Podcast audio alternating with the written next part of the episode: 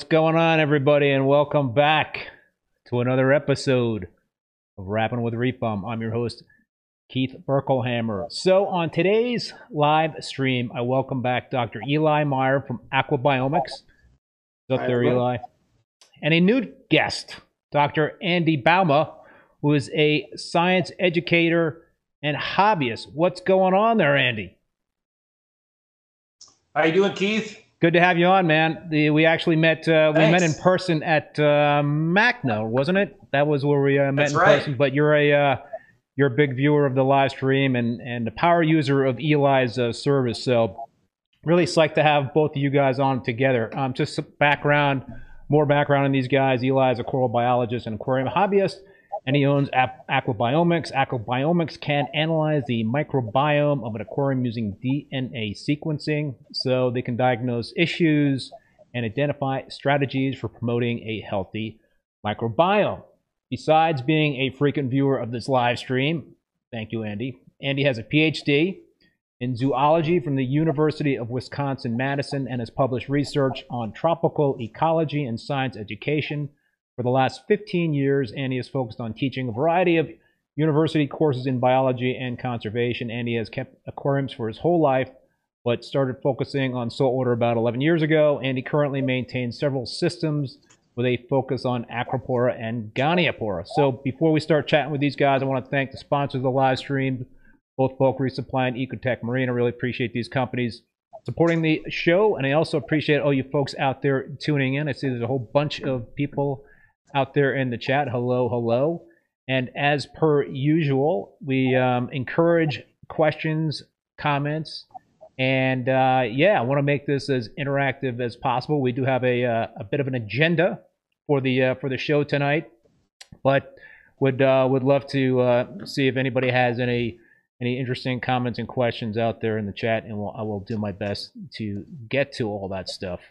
Um, yes, Great Bearded Reef Paul. Make sure to smash that like button and share the video. Yes, so more people can find this live stream. So Eli, man, we've um, we've had you on the live stream, you know, a couple of times in the past, and and I know um, there's some new stuff going on with Aquabiomics. Did you want to kind of kick things off and give everybody an update on on what's new with the service?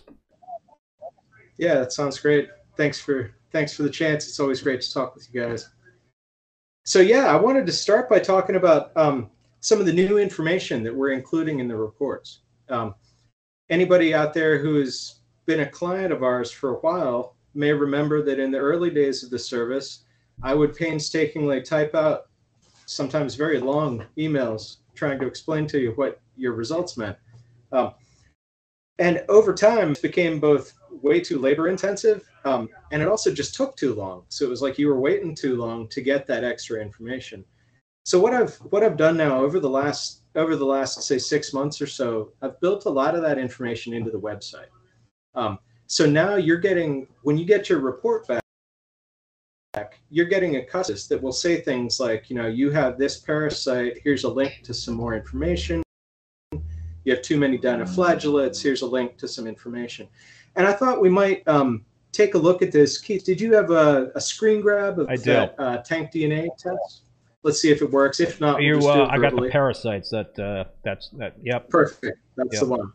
So, um, you know, we we generally on this show have focused on the microbiome test. That is a DNA analysis of the the bacterial community in your tank.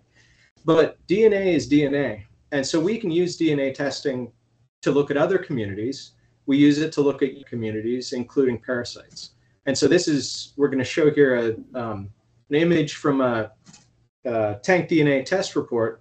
Um, I've anonymized it. I've taken out the identifying information. Just wanted to be able to point at this thing and and show you some of this additional information that's included. Yep. Is it What's that? is it showing up? yeah, yeah, it's there. I've had it up. Yep. Okay, great. Yep. Okay. Um, so I guess I, I don't see it, but I can talk through this. So this particular this particular test report. Yeah, you're not going to see it unless you're watching us on YouTube. You're not going to see it. On That's fine. Let me Yeah. just let me just pull Yeah, this yeah. up because of course I sent you the file, so I do have it. Sorry about that. I'm Yeah, no. tech savvy when it comes to DNA sequencing and terribly uh, tech illiterate with a lot of uh, Zoom and Skype and that sort of thing. Okay, so yeah, I'm looking here at the parasites table from this this test report. And what I wanted to point out to you is that I've added some important information here on the levels and the prevalence of these these parasites. So Keith and Andy, are you guys seeing this? The Uronema Yep. cryptocaryon, Yep. and you can see the levels. I can see it. If you guys are not watching on Great. YouTube, you can't see it, but Okay. Okay, fine. I can't see So- it. trust me, it's there. Okay, it's so there. let's let's focus in on on ick here because this is this is a topic of a lot of discussion. So this particular sample that I've just stripped away the ID from, so you don't know who it is. Um, this particular sample had a low level of ick, and I, I thought it might be worth, worth pointing out of information that you can extract from the report. First, let's take a look at the levels themselves. Okay, the the absolute level zero point one percent of the DNA in, in this sample um, came from ick.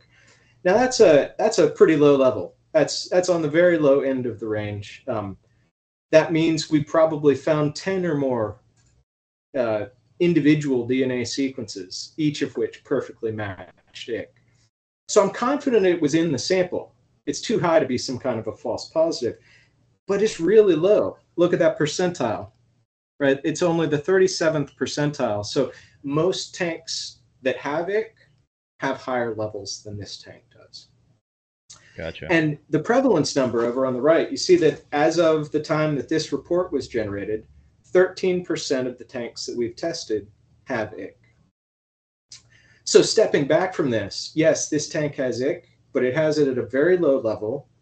It shares that in common with about 13% of the other tanks out there. And um, the level in this tank is lower than most of the tanks that we've ever found ick in. Um, the other thing I want to point out here now, in the old days, if you got ick in your test report, I would painfully type out a whole bunch of paragraphs about that. And, you know, it took a lot of time, but even worse, I would often forget to include some details, right? It's a lot of stuff to type manually. Well, now, if you were to click on that marine ick link, it would take you to a web web page on the Aquabiomics website with a whole bunch of details about ick. Um, including links to other resources, including uh, links to treatment options for ick. So all of that information really is now right in your report without having to wait for me to get around to write the email to you. There you go. So that's that's what I wanted to show you is this general philosophy. We're trying to move everything into the reports so that you get it more quickly, um, because I can report I can produce these reports through an automated process, um, and so within 24 hours of getting the the data back from the center, I can I can have that in in your account. So this has got nothing to do in terms of your. Um, well, maybe it does have something to do in terms of the uh, the, the new functionality the reports or the uh, the more um, granularity. But um, Marine Ick, you said 13% of the tanks you test, uh, reef tanks. I'm assuming. Well, maybe there are some fish only uh, tanks in that uh, sample or whatnot. But uh, Right, and I- I don't I don't subdivide it. It's just all Right. tanks. Um, that, that number. And I saw Bobby uh, Miller was uh, on the, uh, the live stream Humble Fish, and I'm, I'm sure I asked him this question. But in, in terms of ick, uh, Eli, what's what's the best um, treatment plan if you got a reef tank and you got you know some visible ick on the fish there, and your tests confirm that? Uh, what's what's a uh, non-invasive treatment for a reef tank for ick? Yeah, so I'm defer here to to other other resources. Honestly, I go to the Humble Fish forum and I link people to the Humble Fish. Bobby. Um, you need the answer in I'll- the I'll chat. make, a couple, make a couple of statements here. One one is I don't want to give an advice about what to do with their tank. Institute's veterinary advice, and there are people with opinions about the regulation. I, I'd like to stay out of giving official to add to your tank. Instead, I'd like to view it as an experiment. You know we're all conducting experiments on our tanks and i can give you resources. I can link to the resources from the experts in fish disease and fish handling. And and that's what i try to i try to do. I haven't done i haven't done experiments on how best to clear ick from a tank. And so i don't want to present some opinion that i don't have data All right, so you hear, you heard that, folks. No questions about how to uh, handle uh, RTN, STN, how to treat that stuff. Um, Go ahead, Can Andy. I, can I ask a question Go to ahead, Eli? Andy. Go, go ahead. Let me follow up on what Keith just said. I'm I'm happy to answer the answer questions about that stuff, but I do want to put that. Maybe it seems like a silly technical caveat, but I want to put that caveat out there. I am not giving you advice about what to put in your tank. I'll share, you know, information that you can use to decide what to do to your tank. But um, So I don't here's want people suing me scenario when they're expensive. They're expensive fish or coral dies. You know. question that came up today, right? So somebody somebody gets a very low value for ick. Yeah. I think 0.03 Yeah. was the value, right? Yeah. It's in the 13th percentile Right. of the tanks you've tested.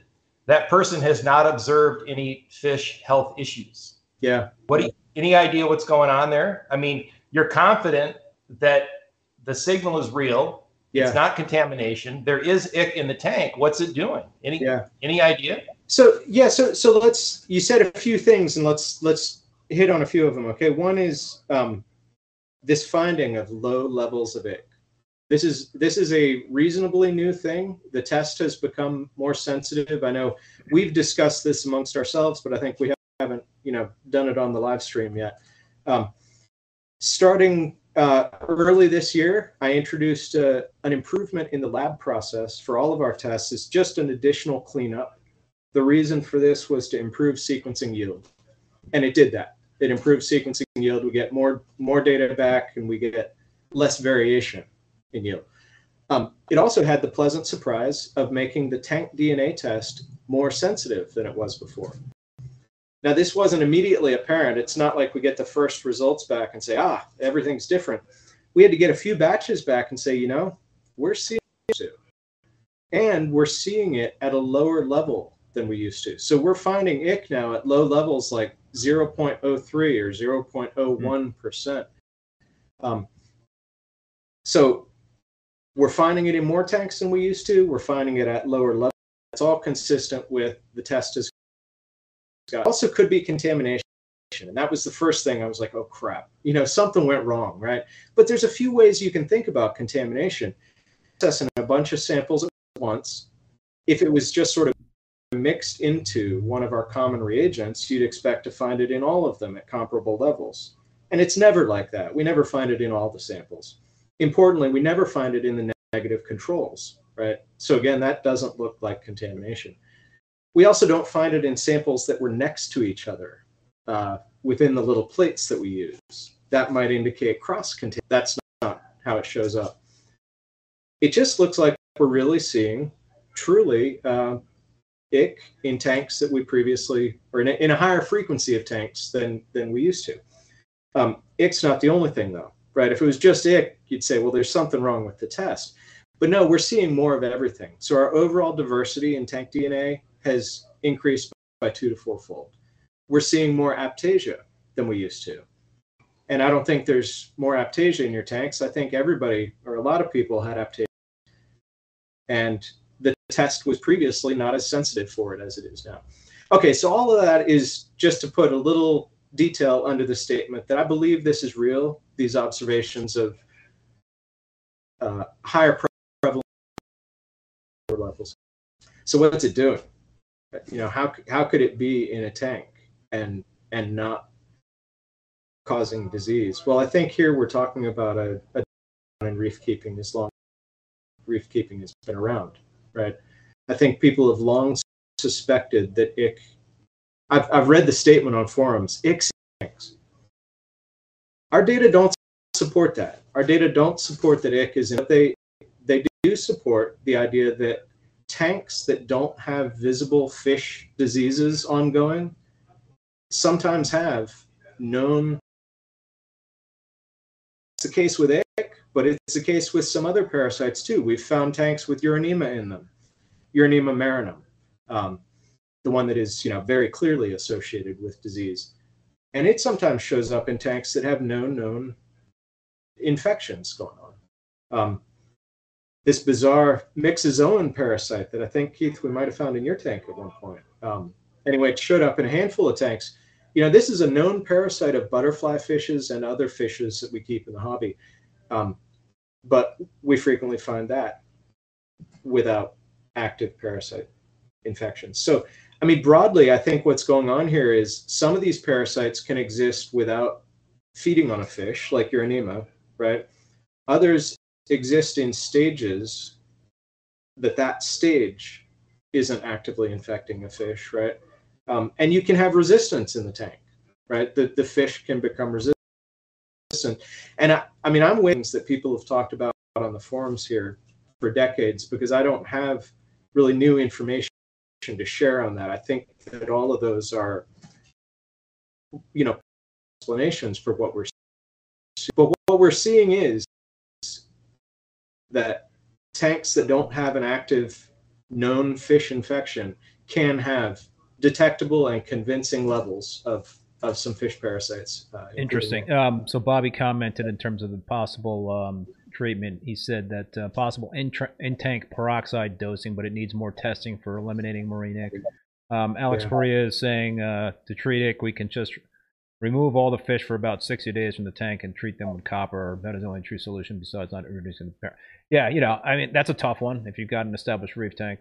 Right. There's a lot of approaches yeah. out there, yeah. right? For, um, but uh, so Eli, you mentioned that uh, you know there there was a statement um, people were wondering about in terms of is ick present in every reef tank? What about what about right. coral pathogens? You know, are um, is there some level of coral pathogens in everybody's reef tank? You know, are are your tests able to pick up even the smallest percentages of um, you know coral pathogens in a tank? Or go ahead. Yeah, it's, it's a good question. We can extend it to to that to that group too. Um, so, no, I I absolutely see reef tank samples that have very nice microbiomes, lots of data, you know, very deep sampling, and we don't find a single known coral pathogen in them. So, so I, I definitely would not make the statement that coral pathogens are in every tank. At least we don't have data are in every tank.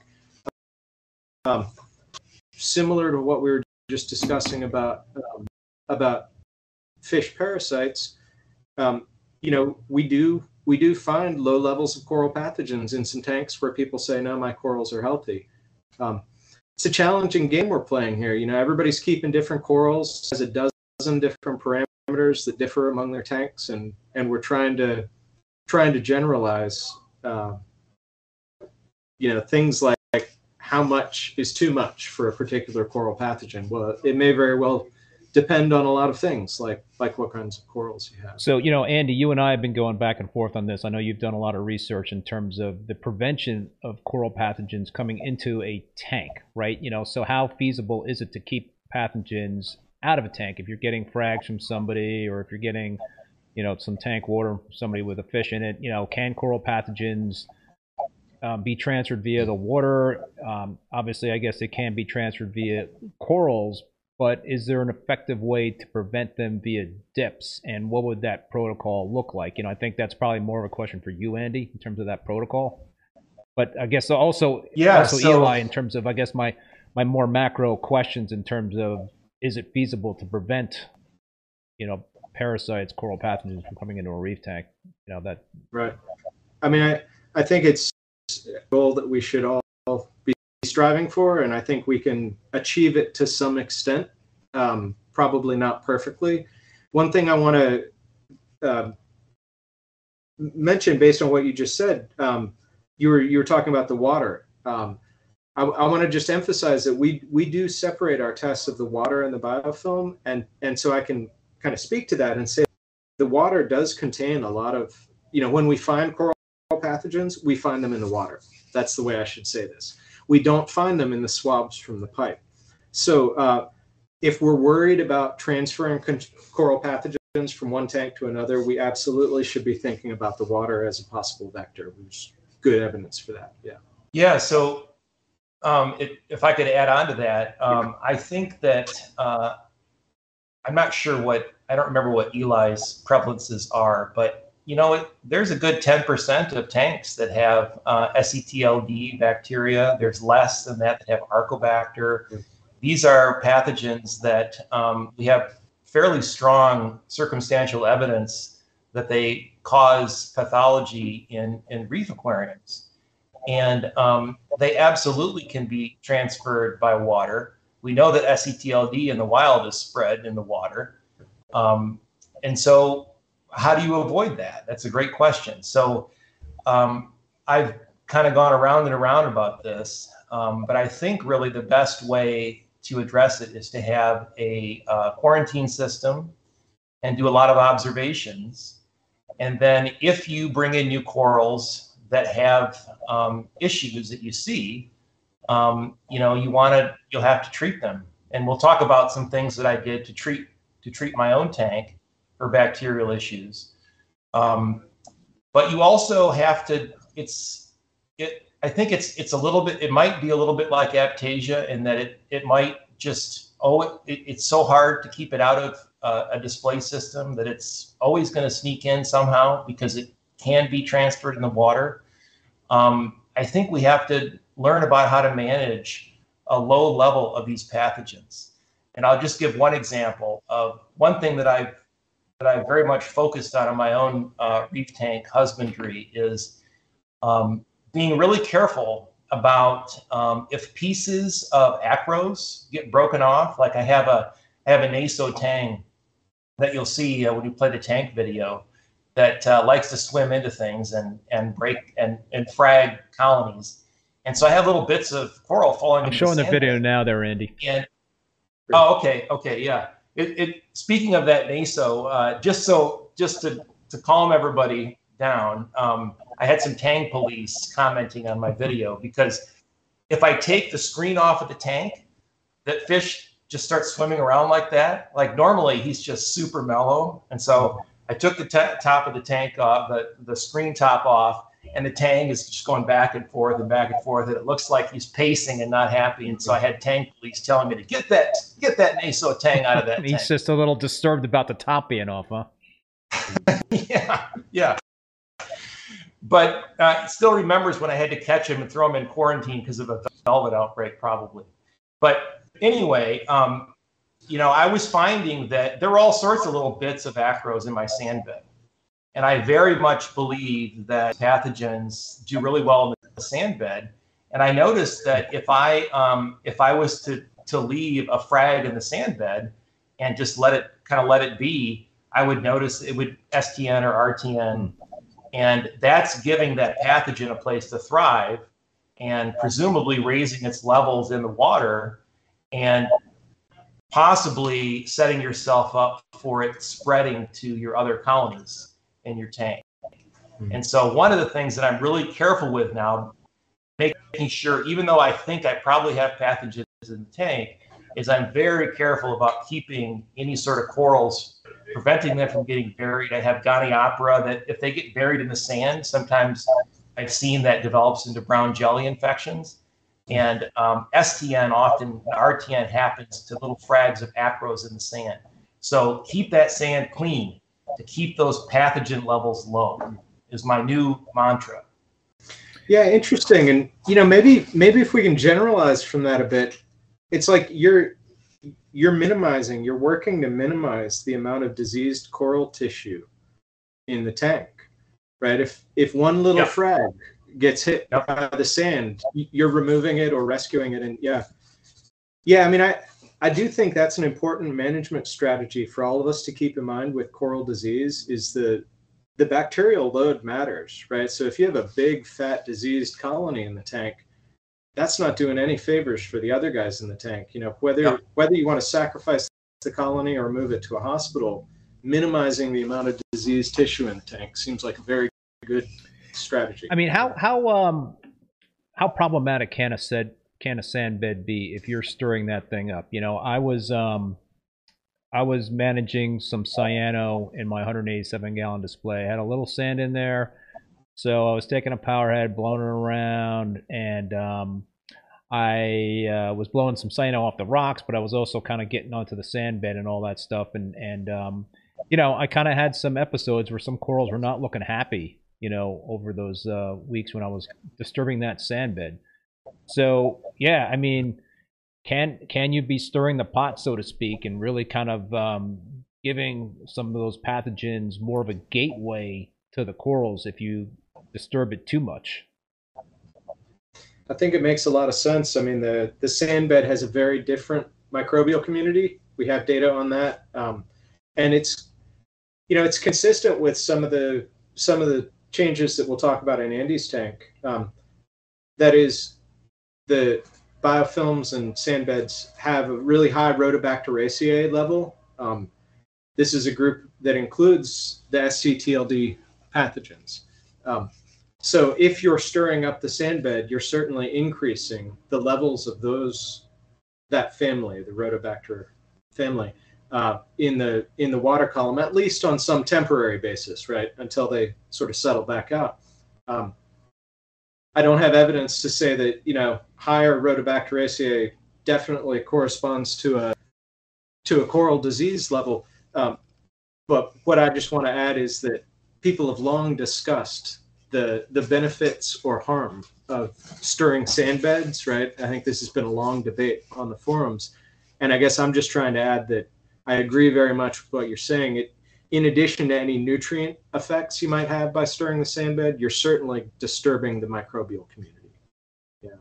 Um, so, Andy, getting back to what we were talking about in terms of trying to prevent the um, spread of coral pathogens from one tank to the other, what uh, can can you share with us what you've been experimenting with in terms of protocols for dipping? Well, I've so we've we've used some antibiotics, and just let me let me say something about antibiotics first. Um, I think of antibiotics as a tool that are it's a relatively extreme tool. Um, I think that every every reef keeper ought to have a fire extinguisher in their fish room. Okay, antibiotics are like a fire extinguisher. Okay, antibiotics are there to put out fires. And so, if you want to think about what's an appropriate way to use an antibiotic, think about how you'd use a fire extinguisher. Keith, would you prophylactically treat your walls in your fish room with a fire extinguisher to prevent fire? Uh, Probably not, not, right?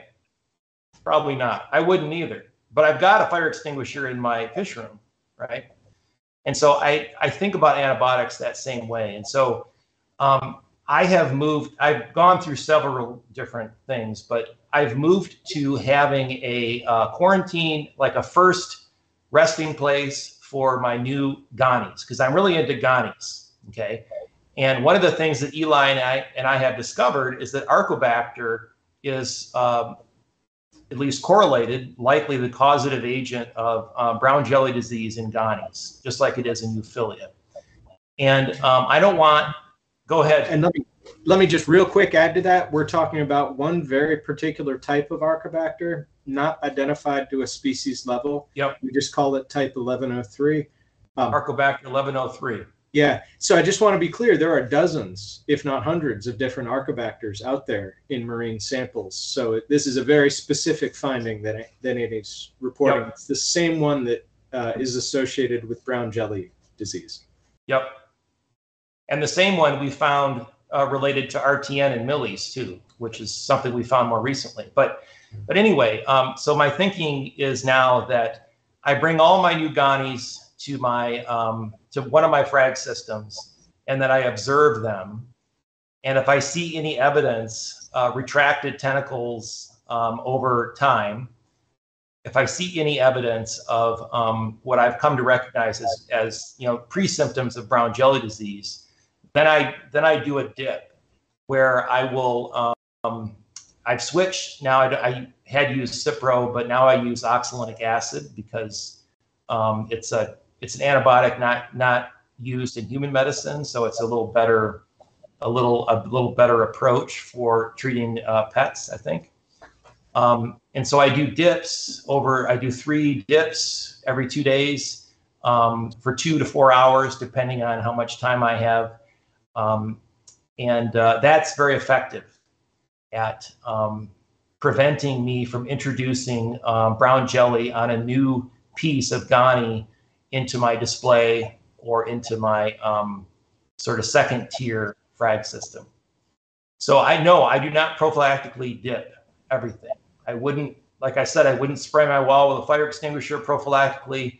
I don't prophylactically dip things that I get in because I don't want to overuse these antibiotics and um, potentially, you know, lose their watch lose their effectiveness. And and should we be concerned about back-to-back dips? Let's say uh, you know we end up dipping something with antibiotics to try to prevent uh, some bad bacteria from getting in the systems, and then we want to also dip um, in uh, potassium uh, chloride to prevent uh, acro-eating flatworms. You know, can can uh, actually back-to-back is not a problem at all. No, these are easy, very easy on the animals. Yeah. I mean, the, that that two hour dip with aeration, they, you know, they do great with that. Potassium chloride is another really easy dip on the animals. That barely barely I have, touches uh, them. same experience, um, Andy, with uh, um, potassium chloride. I find that to be extremely gentle and very effective in terms of blowing up those acro-eating flatworms. Um, let's get to a couple of questions from the uh, from the viewers here. We've got a few of them. Alex uh, Correa, in your experience, are the coral pathogens as bacteria normally related to relatively higher nutrients by percentage of tanks tested? Have you seen that, um, Eli? That is a question I could answer, and I don't know the answer. I'm sorry. Um, our database does include that information, um, and I think I think we'd have sufficient power to to answer that question in our database. Um, so I guess I'm talking myself into saying I have no excuse for not having an answer for you. I think I think we have data to bring bear on it. There is, is uh, evidence in the literature for that idea, um, but I haven't haven't seen it in our data yet. I will have to have to look at it. Um, another Yeah. There's also, Keith, if I could just jump in, there's some circum- circumstantial evidence for that uh, from the time series of my tank that we'll look at later. Okay. Um, I think Eli, there's another question for you. Uh, Rob B's Reef. How many data points does Eli think we need before other scientists can start to use this testing to find actionable items? I, I, I mean, I think I think we have actionable items now. I, I think the um, I think the utility of these data, the practical applications of these data, will continue to grow over time. Um, right now, we can, you know, scientists, whether they are research scientists, we have research scientist clients at universities and at public aquaria who use our service for that kind of thing. Um, but also, um, I don't know what's the citizen scientist maybe is the right way to say this. You know, hobbyists Yeah. who are also conducting real experiments in their living rooms, very tightly controlled with good record keeping. Um, you know, citizen scientists in the reef keeping hobby can use our service right now to get some actionable items. But, but I do want to I do want to acknowledge where the question's coming from. That sort of we're in the early, you know, I can't I can't tell you the identity of every bacterium that's in your sample. I, and I certainly can't tell you a treatment for every every pathogen out there. Frankly, we're still discovering pathogens in the world of coral microbiology. So I want to acknowledge where the question's coming from that right now it's only part it's only a, a subset of the potential for where it will be in the future but but already we have actionable items. You know we find just one example this Arcobacter that we've been talking about. It's present in somewhere in the neighborhood of i think it's 10-ish percent of tanks that we test. Um, this thing is so tightly associated with coral disease there's no doubt in my mind this is the causative agent of some coral diseases. Um, there are published reports of other archibacters causing coral diseases so it's not crazy to speculate this and we've seen this tested in just about every direction this Arcobacter association. Um, and there's a treatment including an in-tank treatment. Um, and so so there's just one good example where right now i think you know hobbyists or scientists who are studying coral diseases can use our use our data and get some actionable items out of it as we learn more the list of actionable items will only grow. Yeah, I mean, I, I've um, I've certainly gotten usable data from you, uh, Eli, and I know Andy has as well in terms of the um, uh, coral pathogens because I had a lot of RTN and STN events going on in one of my uh, display tanks, and and so I did a pre-test with you guys, and it showed um, that I had a couple of um, I think Andy, you probably remember this in terms of what I had in there, but it was uh, I think it was uh, Arcobacter, right? Arcobacter and Shimia, right? And then uh, I did the post after doing an oxolinic acid oxolinic acid treatment, and uh, the Arcobacter was completely gone, and, and the uh, Shimia was uh, significantly reduced, I believe. But it, maybe I flip flopped that. Yep. But, um, five times lower and, levels. and you had similar results Yeah. too, right? Yeah. Yeah. Yeah. So So, I mean, this is great. This is exactly what we need more of in the hobby is replicated experiments like this. Uh, You know, I'm often when people do these experiments, they're unable to replicate them themselves because it's pretty hard running one reef tank, let alone two. And if you did run two reef tanks, they wouldn't be identical, so you wouldn't have a very nicely replicated design anyway. So I love these independently replicated, you know, different reef keepers, different different states, different tanks, and we get a consistent result, at least a result in the same direction. Um, and and let's also emphasize. And- go ahead. I was just going to add one thing to what Eli was saying. Um, so, thinking globally, our, our European friends do not have access to these antibiotics, right? And so, because of that, um, I don't I don't think that that um, antibiotics like we have access to in North America for these these kinds of um, issues in reef tanks. I don't think that's the long term future of the reef keeping hobby. I think probiotics are the long term future of the reef keeping hobby. And there's a lot of exciting research being done to save wild reefs using probiotics. In fact, Eli's been in contact with some of those folks. And um, wow, I mean, it, it's challenging to apply probiotics to wild reefs because of the scale. Not, not so challenging in a reef tank. yeah, Um, I think there's some really promising And- things uh, in the future for probiotics. in Andy, can, can you explain a little bit more in detail for folks uh, like myself in terms of that don't have a complete handle on what probiotics can do? What um, what are we seeing there? Well, I think Eli actually knows the story better than me, actually. But um, uh, Montastraea, which is a Caribbean coral, has been decimated by SCTLD. And a former colleague of ours is on a team that developed a probiotic that they found um, that they found a bacterium that was present in resistant colonies of Montastraea. So colonies that under SCTLD. And so they, they were able to test a bunch of different substances, um, and they found one that had um, antibacterial activity against the SCTLD bacteria. They did a, an experiment and found that it reduced um, SCTLD by like 66%. And now the challenge is in, in lab experiments, and now the challenge is scaling it up to, to, to save Montastraea on wild reefs. And there's no reason why, um, as those things are being developed for all these different species that are being threatened by things like SCTLD, um, that these bacteria can't be utilized for the reef reef aquarium hobby.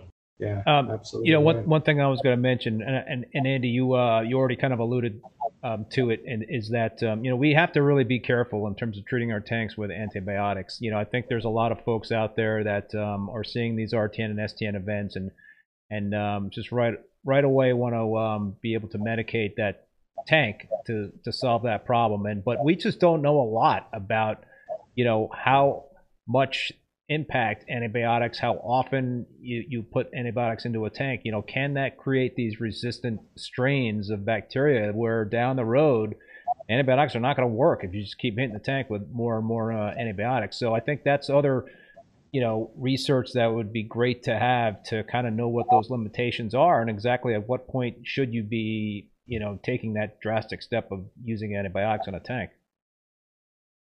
Yeah, Yeah, I mean that's that's why you don't do it. You don't use them prophylactically. right. The key is to not use antibiotics repeatedly on the same system. That is a recipe for disaster. I hear some people talk about using chemiclean like every three months. Chemiclean is erythromycin. You're doing that to your tank every three months. That's not a good idea. That's exactly what you don't want to do. Yeah, yeah, yeah, and you know, in addition to these very real concerns about antibiotic resistance, both for the tank and for us, um, because of course antibiotic resistance can be transferred around uh, from one one bacterium to another. But in addition to all of that, there is also just the the the unintended consequences on the rest of the microbiome. Um, you know, presumably, if you're listening to this podcast, you're um, YouTube, sorry, whatever we call it. Um, It's if you're if you're watching right now, It's, it's both. It's, it's all of these, all of the above, yeah, Eli. um, you presumably believe that bacteria matter at some level in the aquarium, right? Otherwise, you probably wouldn't be listening. Well, when you hit your tank with a big dose of antibiotics, they're not silver bullets. You know, you're killing a bunch of stuff. And basically, what you're trying to do, it, I mean, it's terrible analogy. It's like chemo with cancer, right? You're trying to kill the target thing and not kill everything else, but you know you're making everything else sick. Um, stop waving my hands and talk about data. So with um, Cipro, we use Cipro as an in-tank treatment for brown jelly disease. I use it as a last resort. I'm not recommending this as, you know, what everybody should go out and do today. But a very carefully chosen low dosage, a dosage that I chose because it would kill Arcobacter and not other bacteria. Um, even at that low dosage, we see an impact on the community. We see consistently the ammonia oxidizing microbes go down. Now, if you come in with 10 or 20 times higher dosage, that's a nuclear bomb going off in the microbiome. Um, so, I mean, one one point I want to make there is just to consider your dosage. In in addition to being hesitant to use them in the first place, consider your dosage. More is not necessarily better. Um, and two, probably whatever dosage you use, there's going to be some kind of impact on the rest of the community. And it would be a great idea to, at the very least, measure it afterwards and make sure you still have kind of an intact community. Ideally, it would be great to do a, a before and after. So, Andy, you mentioned uh, ChemiClean and, and uh, the dangers of potentially hitting a tank uh, repeatedly with ChemiClean to um, solve, um, you know, cyano. Um, you you you recently did that, and you've um you I get did it I did it once. You did, you did it once, right? But you also did a, uh, a pre post uh, with with Eli, and I think you're um you're waiting for one set of the result. That the pre has to be rerun, I think, right? But in, in, in terms of the post, share with us what you found with the post. Yeah, so it took out the cyanobacteria, and I'm gonna when we when we look at the time series, I'm gonna talk about some of the things that are related maybe to the appearance of the cyanobacteria. Um, but it it wiped out the cyanobacteria, but it wasn't easy on my tank. Mm. I mean, um, I I did all the recommended dose. I did everything like they recommend, and I lost a couple frags, and my corals looked very unhappy for a couple days. I lost one of the frags I got from Keith, which made me very which sad. Um, but it, it, I mean, it did work, and I, I was really sick of having cyano in the sand bed. And so um, I thought, hey, I've done some other experiments on my tank. I'm going to do a pre and post with uh, Eli's service and, and see what what I can show for other people. What does it do? And so, yeah, we got to wait to see that. I think maybe June 4 is when we get those data back. Yeah, you know, uh, way to solve that problem is pull a sand bed like I did. uh, yeah, my cyano has definitely been uh, greatly reduced without the uh, the sand bed, but uh, you know that's a uh, it, it's a very personal choice, right? Some people like the sand beds, other people can uh, live without them, and I if I didn't I lost all my leopard wrasses in that tank, so I was like, all right, you know what? I don't have any leopard wrasses anymore. Um, I can pull the sand bed because I keep messy sand beds as it is, so they're not pretty. And so, Keith, I was just talking to Steve Weast and Steve had an issue with dinoflagellates, and he decided that the dinoflagellates would were due to his the presence of his sand bed. Now Steve is very into aesthetics, yeah. as you know, and he's gonna he's gonna he be a guest on the show bed. coming uh, coming up. Yeah, yeah, he has to have a sand bed, and so he sucked out hundred pounds of sand to solve the dinoflagellates. But then he then he put he went and he bought eighty pounds of um, of live sand from uh, K-Piot Aquatics and then put it back in. nice. And, and something happened uh, so, after that, uh, but he really he really wanted to have a sand. And, and something else happened, but we're gonna uh, we're gonna broach that topic with him when I have him on. But uh, I know something else mm-hmm. went down with that, and um, I don't want to give it away. Um, oh, okay. so we're we're definitely gonna get to to the time series that that uh, Andy's been talking about. Another question that I thought was worth uh, asking from Alex is that are there some beneficial bacteria found only on the substrate and others only in the water column? And if so, what species? Yeah, um, the nitrifying uh, bacteria are clearly beneficial for water quality, at least, and you know certainly well well studied, well characterized group.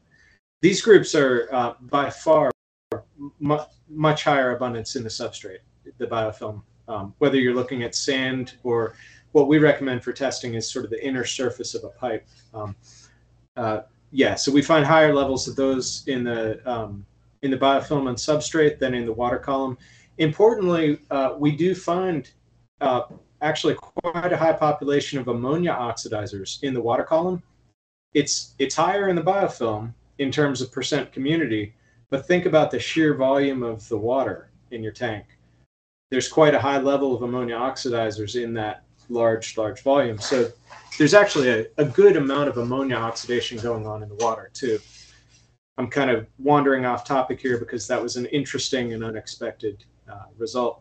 Um, in the water, things that we find in the water, but not the uh, substrate and biofilm, I'm hard pressed to think of beneficial bacteria we find there, but we typically find uh, the pathogens in the water sample rather than the, the biofilm uh, sample. Now, we know that pathogens are surface associated often, so I don't want to say that they are not associated with surfaces, just that we don't see them in our data, probably because of how we're sampling. I know that if you sample corals directly, we have some some clients who will swab a coral directly, and and I know that we see coral pathogens at high levels there. So, um, so they certainly are associated with some surfaces, um, but we see lots of them in the water. So, Eli, um, all right, yeah, I mean, it makes sense that the, the, the, pathogens would be on the corals themselves, but why are they in the water column? Is that basically their mode of transport to go from one coral to the other, or is that uh, just too simplistic of a reasoning? So, so some of these things are actually motile, right, and they can swim. They are not um, the the coral pathogens are typically not bacterioplankton. That is bacteria that are specialized in free swimming swimming around the ocean, right? But there are bacteria that do that. That's their mode of life. Um, some of these some of these bacteria that infect corals have limited be doing limited swimming, but I think the bigger the bigger issue that we're seeing here is in an aquarium there is this incredibly artificial surface area to volume ratio right there's a huge amount of surface in an aquarium relative to a pretty small amount of volume if you compare it to the ocean, right? All the water in your aquarium is constantly sloshing back and forth around corals, you know, through the, the three dimensional structure of a coral colony, through the pipes. And so there's, there's a large exchange, you know, between the two populations in an aquarium. So I, I think a lot of what we're seeing here is in the water sample is just that. It's just stuff getting knocked off, you know, in, into the water. Gotcha. Um, Bobby Miller has an interesting question. Can the reef safe Cipro dosage used to treat brown jelly disease 0.125 um, um, mgs per liter every 48 hours also possibly treat fish bacterial infections? Do we know the answer to that? It's a good question. I don't think anybody has tested it on on a known um, fish pathogen. Um, we do have several common fish pathogens that show up in the hobby, whether they're causing a problem or not. They're in a lot of samples. And I bring that up to say that's a good testing ground to ask that question. Um, so we should have a lot of data on Photobacterium damselae and Vibrio fortis. Um, so I can I can look at that and ask whether sort of by accident maybe we've seen some effects on those pathogens. Um, but I don't think anybody none of our clients have talked to me about you know using this in, in that context. Um, um, uh, interesting points here by uh, Intrinsic Reef. Um, have you discussed the proper disposal of tank water treated with antibiotics? Sending antibiotic laden water into drains will encourage resistance in human pathogenic bacteria. And then uh, Champion Lighting Supplies is best to bleach your wastewater before dumping down the drain. What do you What do you guys think about that? In terms of uh, disposal? Well, so I mean, uh, the thing about antibiotics is that 40 to 90 percent of antibiotic activity is still present when they're excreted, right? So, Keith, if you take an antibiotic when you pee in the toilet, you take Cipro, it's about 90 percent active when it goes in the toilet, and then that goes into the sewer. Mm-hmm. Okay, so all of the human use, right? It, all those antibiotics go into the sewer and into the public sewer system. Okay.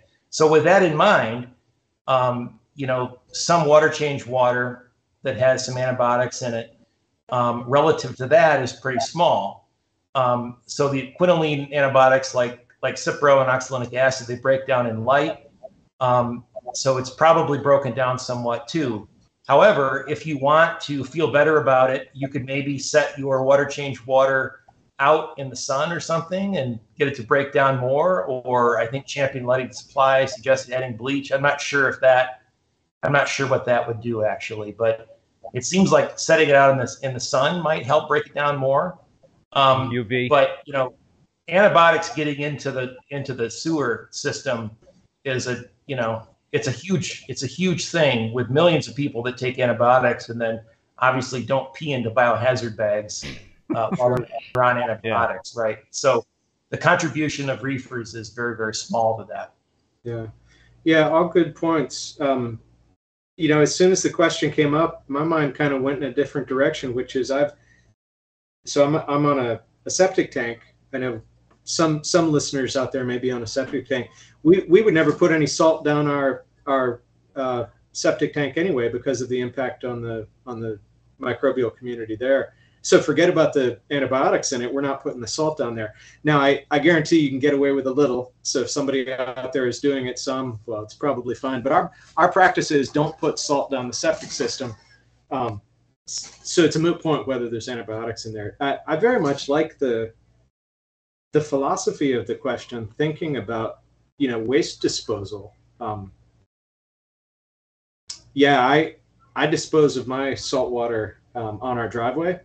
Um, kills the grass, evaporates, and the grass will never grow there now. So I, I suppose if there's a small antibiotic load in my driveway, I'm not terribly worried about that. Yeah. Uh, but yeah, I like the, I, I, like the philosophy. Let's think about where our waste goes and think about how to treat it. You know, um, I think it's a nice suggestion, the idea of using bleach to inactivate it. I know there are some compounds that could be inactivated in that way. I would just have to look at the specific one and ask, you know, what's the effective way to inactivate it. Yeah.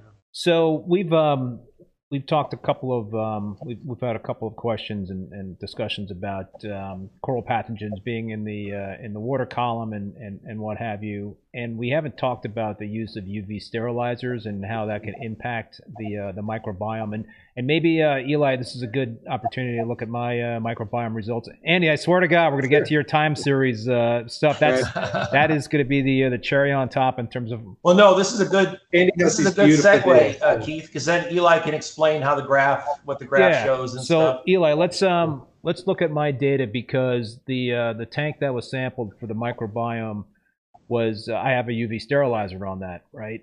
And um, Great, I think it, it's which, a it's a typical. Which sample ID should we look at? That's a good question. It's the last one um, that you have for me. The most recent one, so 1797, I think. You would know that. Yep, I think um, the most recent one. Making sure, making sure we're yeah. looking at the same um, thing. So I'm, I'm, I'm showing yeah. everybody my diversity score, Great. the uh, percentile, and and uh, it's it's low right? right. Does, and and uh, so with a UV sterilizer on the system, does that make sense to you in terms of having that low diversity score? You know, I can't say that we've seen an effect on diversity. Um, we see such a wide. I know I've tested that question, um, and I think the answer is we did not find a significant effect. There's a very wide range of diversity scores out there, and so you end up with this situation where there's a wide range without UV sterilizers, and there's a wide range with UV sterilizers, and we can't really tell the difference. Certainly, UV sterilizers kill stuff, so it makes sense to, to think that the diversity of a particular tank uh, could go down from the use of a UV sterilizer. Um, but I can't say there's an overall an overall trend in the data. So let's look at the community composition. I think that's um, yeah. Uh, right an area where you can kind of see a distinct difference in terms of all right, you know, this guy's sample, Absolutely. he's got a UV sterilizer on there because his uh, di- composition is different than the typical sample, right? Yeah, absolutely. And so if we're looking at the same one, I've scrolled down here to your community composition plot, and it looks like it's it's mainly two groups, yeah. right? The yep. sort of purplish Vibrio at the bottom Um, that's the group that starts with Vibrio, right? And then the orange Rhodobacteriaceae. Are we looking at the same Yep. ones? Yep. Great. So yeah, um, those are two of the common groups. But what's missing is this pink group, the Pelagibacteriaceae, and that's the one where it's such a striking effect that when I look at somebody's tank, I know this is either a, a very new tank because Pelagibacteriaceae take a while to build up to a, a dominant level in the community.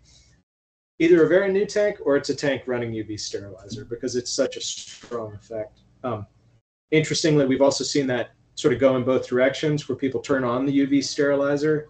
So the exact same tank with or without the UV sterilizer, we see this this effect uh, demonstrated. So let me let me mention Eli that this is a healthy uh, tank. You know, it's an SPS Yeah. dominant system, and the corals are doing really well in there. So, um, you know, I guess that's a that's a um, that's always a very um, you know debated question in terms of should you be running UV sterilizers on a reef tank? Yeah. And that's a tough one to And- answer, I guess. It, it really is. I mean, we can see from your tank and from some of our other clients, it is absolutely possible to have a very healthy, thriving tank with a UV sterilizer. Um, I think what our data show is a very clear effect on the microbial community. So if you go that route, you have a you have a reef tank with a fundamentally different microbial community than a natural reef. The Pelagibacteriaceae, if you were to sample on the Great Barrier Reef, a clean offshore face of the Great Barrier Reef, you'd find Pelagibacteriaceae and a couple kinds of cyanobacteria. They'd be the dominant groups there. So if you're running with UV, your microbial community looks fundamentally different.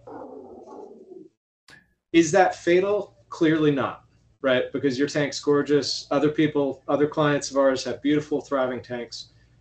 However, I would suggest that that same tank, if we could magically flip a switch without changing anything else, if we could flip the switch and just increase the abundance of Pelagibacteriaceae in that tank, I think it would only benefit the tank. Can Um, you do that by dosing, or will the UV knock that out when you're dosing? I mean, unless you take the UV offline for an hour after you dose. That's that's the problem. You really got to take the UV out. So the issue, the issue with this you- group, is UV out they are- permanently, not just off for an hour. Oh, sorry. You, you could turn it off completely, but I think if you turn it back on the next day, you're going to be Knocking them out. knocking them down. Yeah, okay. Now, I think there's, I- I think it's worth experimenting on this point. Um, the effect is so strong that I'm not giving any caveats here. I'm saying absolutely UV kills this group. However, we have seen a handful of tanks where they're running UV and they have a little bit of Pelagibacteriaceae. It's rare. Uh, Whenever it comes up, I email them and I'm like, I want to discuss this with you. I suspect there's something different about how UV is plumbed in different people's tanks. Maybe it's as simple as flow rate and wattage. Maybe it's something more complex about the arrangement of the plumbing. Um, They got to change the bulb. Yeah. I, I mean, that's always my kind of. I, I don't know. My my cynical view is like, yeah, you say you've got UV, but your your, your bulb's dead. It's I see flashbacks, but but I don't know. You know, so all I know is they're telling me they have UV, and yet they have a little bit. My point is just to say maybe maybe there is some regime of turn the UV on for a while, turn it off for a while, but you know we're in experimentation mode the the safest bet and what you will absolutely see in effect is if you turn off the UV and leave it off, you will see Pelagibacteriaceae increase. At least if the nutrient levels are appropriate. If you have super high nutrient levels, these other groups will take over. Um, it- you know, it's not just driven by what you kill; it's also driven by what you feed. Um, the Pelagibacteriaceae do really well in clean offshore water with almost no nutrients, just a couple of key nutrients that they need.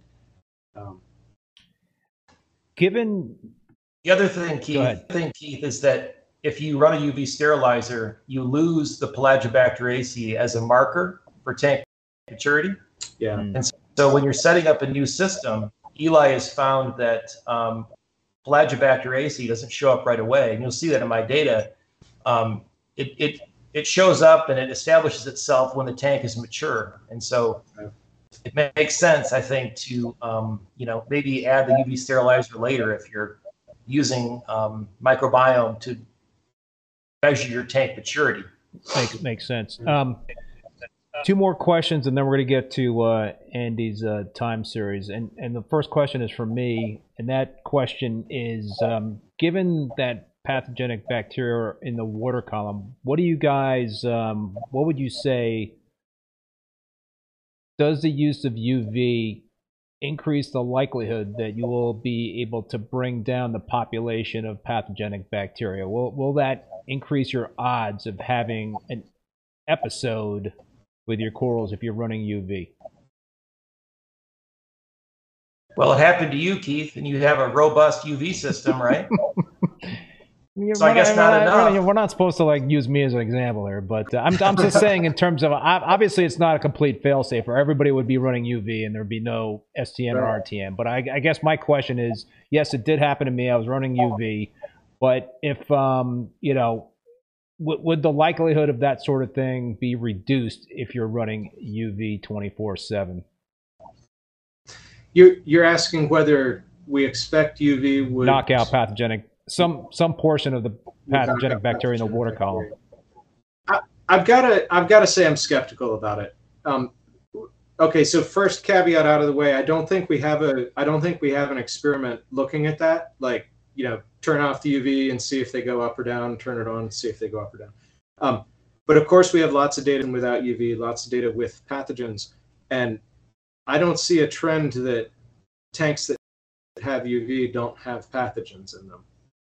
Gotcha. If if if I were if I were looking only at the data and asking what do UV sterilizers do, I would conclude they only do one thing, and that is kill Pelagibacteriaceae. I mean, I see and dinos. And I, so I don't Some I don't dispute Some the observation. Dinos. I'm only saying I don't see it in the data. Yeah. Um, uh, yeah, I mean, we see parasites and pathogens in positive and UV negative tanks. Um, I've run a lot of reef tanks and I've never used a UV sterilizer. I certainly don't believe they're necessary, but I've seen enough beautiful reef tanks with them that I believe they can be part of a, a, a thriving reef tank system, right? Um, yeah, I, I just keep coming back to that statement that absolutely, if you use UV, you are altering the microbial community and it's up to all of us to decide you know just like we each pick our own alkalinity levels we might even have dif- disagreements on salinity we, we can all pick our pelagibacteriaceae too but i'm just saying uv definitely is going to wipe it out. Yeah, yeah. Um, and your data you know support that of course. So here here's an interesting question from chris at aci and, and i think i know where he's going with this question but um, what are your thoughts on some species in the microbiome need mild exposure to uv to thrive in a closed system? And i think what, what chris is getting at is that um, you know i think his observations are that uh, when when he's running metal halides that um, you know versus leds there seems to be more of a likelihood of coral disease under LEDs versus halides because you've got that um, UV that's being the UVB from the um, the metal halides that perhaps are keeping those pathogens in check. Mm-hmm. I mean, I think that's that, an easy experiment, Eli. Sure. Chris can send you uh, samples from halide tanks and non-halide tanks. Yeah, yeah, that's right. Yeah, that is that is not something we have in our database, you know, type of lighting. I'm constantly come up coming up with questions I should have asked. Um, so I can't ask I can't ask the question from our database um, because because we know that UV kills some groups and not others. Uh, it therefore makes sense that in the presence of UV, you're going to have an apparent increase in some groups, right? I mean, if, if your Pelagibacteriaceae goes down, somebody else goes up. Um, and so that can be viewed as a stimulatory effect, uh, whether it's through competition or something more direct. Um, so we, we could expect that. We, we also have good reason to expect that um, there's nutrients that are produced through photooxidation or modified through photooxidation of chemicals in seawater. Um, and so I, I think that's another very plausible mechanism where UV exposure to the sea, the water in your tank um, can cause photooxidation of nutrients that will then feed bacteria that require uh, those those nutrients. Um, I, I know this is the case for some of the dominant groups in in marine aquariums, which is why I kind of go to that possible explanation. So, so I don't have the specific mechanism like, well, it's going to definitely make this group go up, but I think it's very plausible. It makes sense, and from a competition perspective, maybe even inevitable that UV is also going to promote some groups while it's suppressing uh, other groups. Gotcha. So, all right, Andy, at, at, the beginning of the live stream, I mentioned that you are a power user of Eli's uh, service. So let's uh, let's get down and dirty, man, and get into your uh, into your time series. Let me um, let me show sl- slide number one. Would that be a good one to start with? Yeah, yeah. Show slide okay. number one. All right, man. Yeah. Take us through what we're looking at here. So, I think Eli first told me about his idea for this company uh, over tacos or something for lunch, and I thought it sounded really cool. And uh, he doesn't live very far from me, and uh, he started up this service right around the time that I was setting up this big uh, Red Sea uh, 750 tank, and I saw the opportunity to collect a lot of data and learn something um, about microbiomes of reef tanks. Since before Eli, we knew essentially nothing, right? And so I've been collecting data over the last 45 months, and um, I've learned a number of things. Um, I think that uh, I've learned, um, you know, what a good community looks like for my for my tank. I've learned uh, how to establish that community, and I've learned uh, what things look like when uh, the community goes awry and how to correct it. And so I'm just going to kind of go through basically the time series of the tank and and the changes in the microbiome that Eli and I. Well, I can tell right now you're not running UV. So, I'm not running UV. you see how obvious so, that is? You can see it. Yeah. That's right. See, see Keith is all over that. Um, so anyway, this is 45 months, and so the one thing you see right across most of the samples is that big fat band of Pelagibacter um, and so Eli talked about it before. It is the most common uh, group of bacteria on natural reefs. It thrives in low nutrient conditions. Um, I don't believe we have data that corals consume it, um, but it uh, it is found in basically optimal conditions uh, for coral growth, low nutrients, um, and so on. And so um, you can see what so I started the tank in 4-1 2019. I started the tank with a mix of dry and live rock.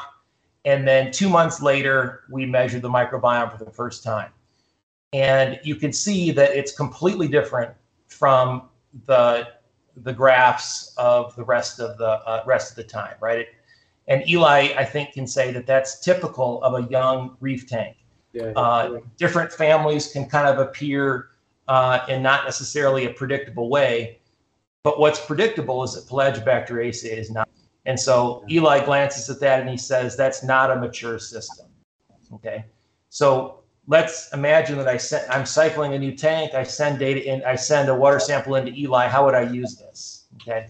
If I measure, if I want to keep SPS, if I want to keep Gonis, more sensitive species, uh, I would get that result back and I would say that's not ready that is not a mature community. I'm not going to add my more sensitive species to that. And um, at that time, I had some softies in the tank.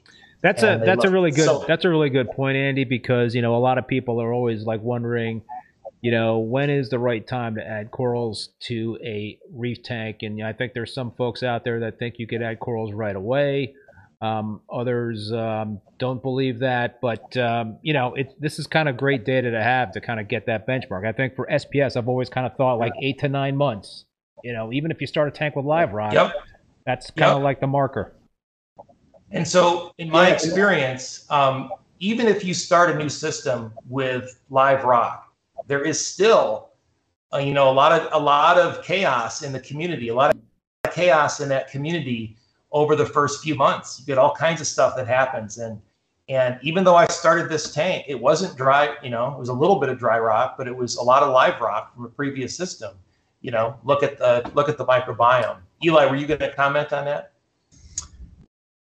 Yeah, uh, like about to say yeah, something. Just add the numbers. So, um, you know, we're we're sitting here and looking at these pictures, and we're all we the three of us have kind of looked at a lot of these pictures together. Right? Yep. Um, uh, and it may be challenging for you know the first time user to get the picture back and say, well, sort of what should it look like? But I, I just point out the numbers, the balance scores that were that you Point zero one. there, right? So a super low balance score initially, corresponding to this very odd community, and then uh, a much more typical balance score, right, up to 0.49 when we, Right, see later on. factor start to show up. So yeah, just to say there are some numbers the user could rely on, and it's not just the picture. Right. right, I think the picture is the most informative uh, way to look at this. And I, I, I don't know, Eli, did you mention the balance score and what it is and how it's calculated, how it can be used? We've we've certainly talked about it at some point, um, and I have lots of you know links in the report that explain to the user. But basically, it's a number that expresses how normal is the community in your tank. What we're really doing there is comparing your whole community with the typical community of a healthy, established reef tank. That is the average from our large curated database. So we collapse all that down into a number. And if it's a high number, that means your community is very normal. It looks like a typical reef tank. And if it's a low number, um, it's nothing like a typical reef. Here's a good question. So question. point zero one is about as low as you can get. Here's a uh, good question from Eric uh, uh, Recchia. Hopefully, I didn't mispronounce that. What data does Andrew have to show that microbial um, diversity correlates with tank maturity outside of defining maturity by a tank having specific microbial uh, diversity? Uh, it's not, it's not diversity. We're not talking about diversity. We're talking about the shape. What we're talking about what the graph looks like and how well it compares to Eli's um, average typical community. Eli, maybe you should explain that a little bit more. Yeah, so from his database, he has has an average typical community of a mature reef tank, Right. and then he correlates your community um, distribution with the mature one. Yeah. So mine did not correlate at all with an average healthy reef tank in Eli's database. Yeah, and so it's this metric that we're talking about is about the composition, right? Um, so it's not about it's not about counting how many different types, which would be diversity. Instead, it's about asking who, you know, which different types, and how much of the different groups. So that's the composition. That's what we're looking at here. These pictures, and it's also reflected in the balance score. So Andy's just discussed how how we calculate a balance score this number ranges from zero to one. It's zero if you're as different as you could possibly be, and it's one if you're as similar as you could possibly be. Um, so the higher it is, the more it is like a typical reef tank. Now, I think there was another question kind of buried in that that question, and that is sort of addressing some circularity, saying that well, you're defining it based on the microbiome. How do you know that? Unless it's the microbiome. I didn't say that well, but I think you know what I'm getting at. What I want to say is we've seen in a couple of a couple of experiments. So real experiments where you start a tank or replicated tanks and monitor their microbiome over time. We've seen that the balance score increases over time. And so, I mean, just based on watching the clock, you know, the tank is getting more mature, right? Because it's now four months old instead of zero months old. And we see that the balance. So so just making the simple point that we do have we do have direct evidence that um, as the tank gets more mature chronologically it also approaches this community that we are calling the mature community Um, so Eric wants to clarify his uh, that initial uh, question. I think his second question is kind of getting more to the point where he's really wants to find out: is there data data to show that specific microbiomes actually correlate with better growth slash health of SPS? this this is the hardest thing. This this is so hard. I mean it's the field of coral disease research struggles to struggles to identify the pathogen even at the point of speculating and saying it's this one pathogen, let alone fulfilling the postulates and really confirming it's a pathogen. And that's for pathogens, the things that have huge effects on health, right? The things that have subtle effects on health, um, these are just hard experiments. And I think the answer to your question is I'm unaware of a study that demonstrates outside of heat stress. I can talk about heat stress, but outside of that, um, in terms of general growth, reproduction, anything like that, I'm unaware of a study that links a specific microbiome state to a specific uh, health condition. Um, long ago, when I was a coral biologist and studied corals, not bacteria that live on corals, I was quite skeptical of these claims linking microbiomes to apparently everything. In my view, in those days, I was a bit cynical about it. And I was like, come on, you guys are just finding a different microbiome on everything you study and calling that causal, you know. Well, it, there was a great study that came out, um, I don't know, five or six years ago. I can't cite any details right now, but we could dig it up, where they they experimentally demonstrated that the microbial community on the coral itself uh, directly impacts its heat tolerance. And so it had not, in that case, it was not about genetics. It was not about history. It was about, do you have the right bugs living on? Hmm. Um, that's one very uh, specific phenotype, right? Heat tolerance. There's lots of other ones we may care about. Um, I don't have a paper to point to you saying that the right microbiome helps corals grow better, but we have a lot of clients like Andy who observe their tank very closely and observe a particular microbiome state when the tank's doing well and a very different microbiome state uh, when the tank's doing badly. Yeah. Yeah, that's that's what I was going to get to. I mean, what we can do is we can collect data on our own system, yeah. and we can we can recognize when things are doing really well, and how the microbiome data um, correlate with those.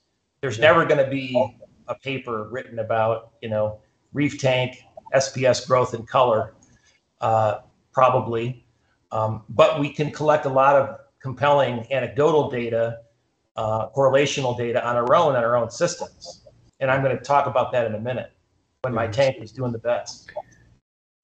So maybe yeah. uh, Keith, do you have another question? No, or? why don't you? Uh, why don't yeah? You want me to uh, bring up okay. slide number two, or you still? Uh, no, no. Let's just stay, stay on, this one? for now. Okay. okay. And so that was the original, uh, what the original community looked like, and then about four months later, and after that, we see the Pelagibacteriaceae band um, emerge.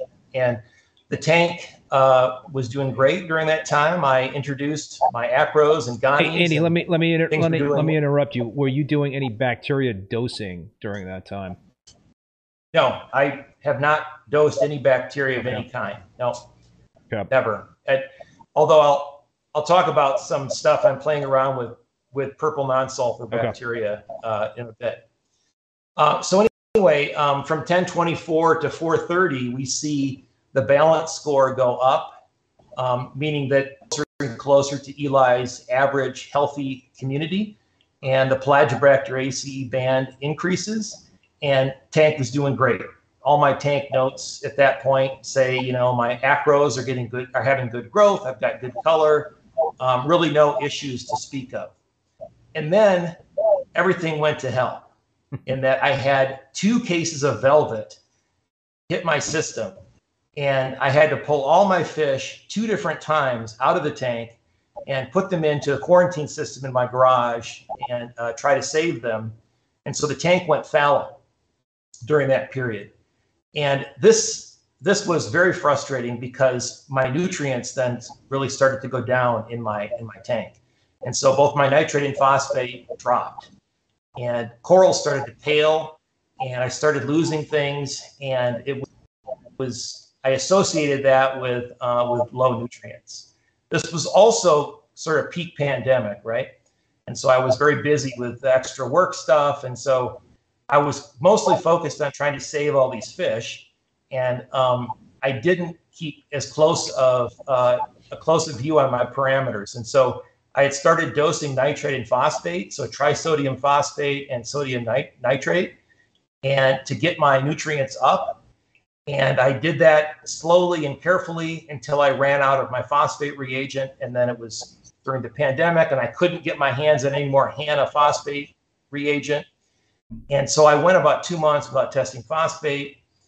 And then I come back, and um, the next time I tested, my phosphate was at one, 1.0 phosphate, nitrate 1.0. Okay. Now, in what I've learned over the years is that everything does better in my system if I keep a ratio of about 100 to 1 nitrate to phosphate. And that's always what I shoot for. And so I'm if if nitrate gets too low, I need to dose nitrate. Oftentimes in my systems, nitrate will get low and phosphate will creep up. And when that happens, when phosphate gets higher than nitrate, I tend to have issues with dinoflagellates.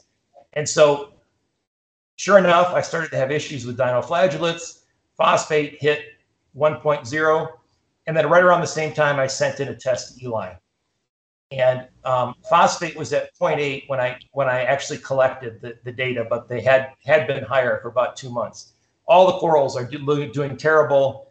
Acropora is dying. I pulled everything out, all the all the acros out of the tank, and put them in my put them in my uh, frag tank to save them. And take a look at what the microbiome looks like. Pelagibacteriaceae band is gone. Remember, it's a band of uh, bacteria that likes low nutrient conditions Oceanospirillaceae shows up, which is a family that thrives on high nutrients.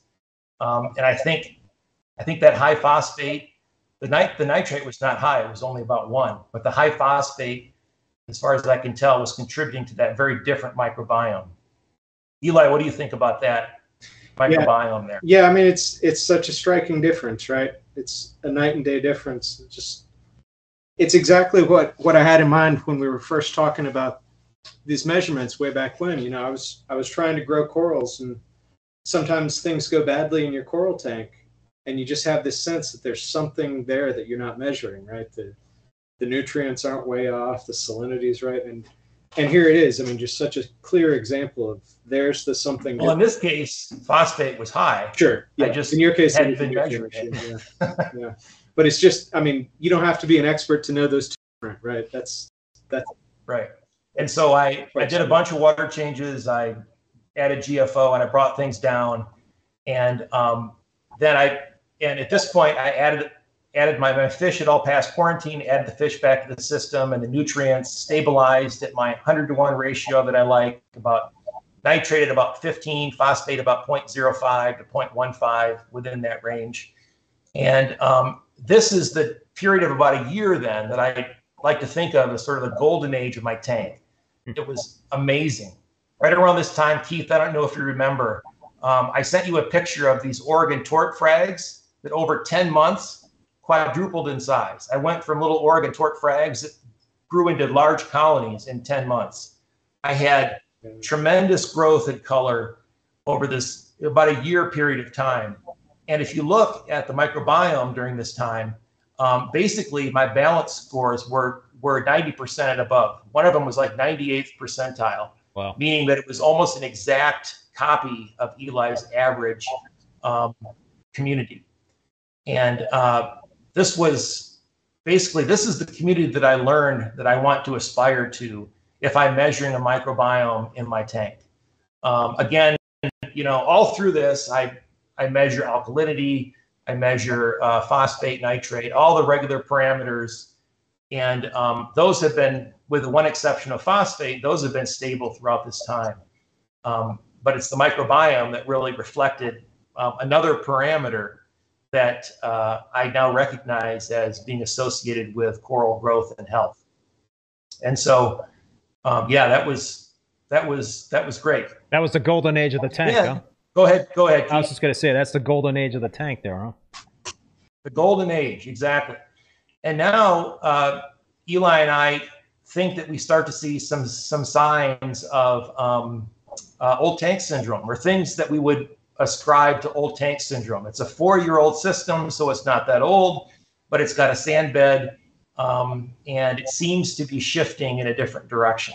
Okay, again, you know, these are things that you could see in the microbiome test, but not necessarily what they, what you would see just by measuring nitrate and phosphate and alkalinity. Okay, so right around uh, so 418 Okay, um, you know, a little bit later, I started to have brown jelly on my Gonis, and it started. It was spreading throughout. I had about 30 Goni colonies in the in the tank, and they would retract their polyps, and they would uh, develop kind of a a weird film on them, and then the tissue would just kind of disintegrate.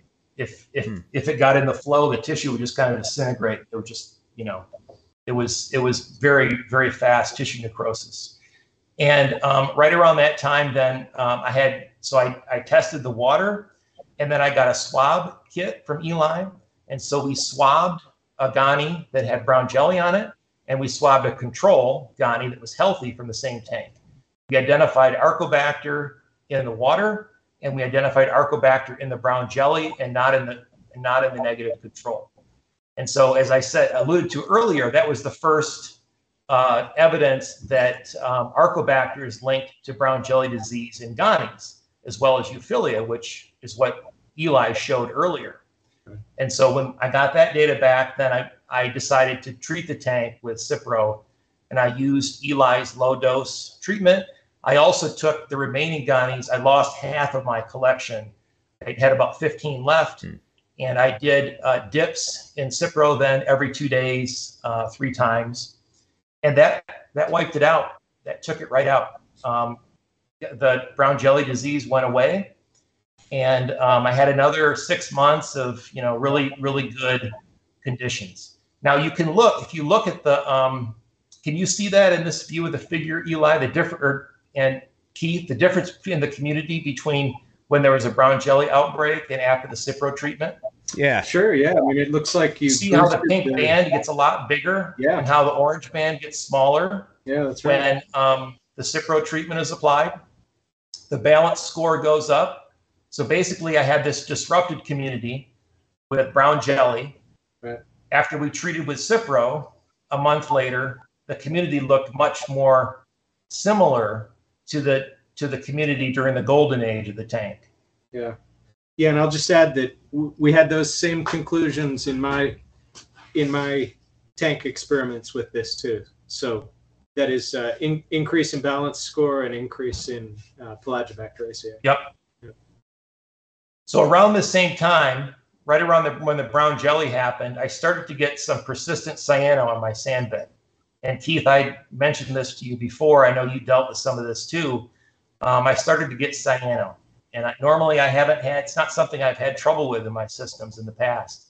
And this cyano on the sand bed that I just couldn't get rid of. Uh, around the same time, then you can see that the orange band, the Rhodobacteriaceae, is becoming a larger component of the community. So there's a shift from the golden age of the tank, where it's a relatively small proportion, to later on, where it's a, uh, a larger proportion of the community. Okay. And then, um, then I had an interesting thing happen that maybe my, by sharing this story will help some people. Um, so I didn't know this, but if you dose nitrate to your tank, uh, when the nitrate is consumed, it serves as a secondary source of alkalinity hmm. in your system. So what happens is that um, when ammonia is converted to nitrate in your tank, it consumes alkalinity.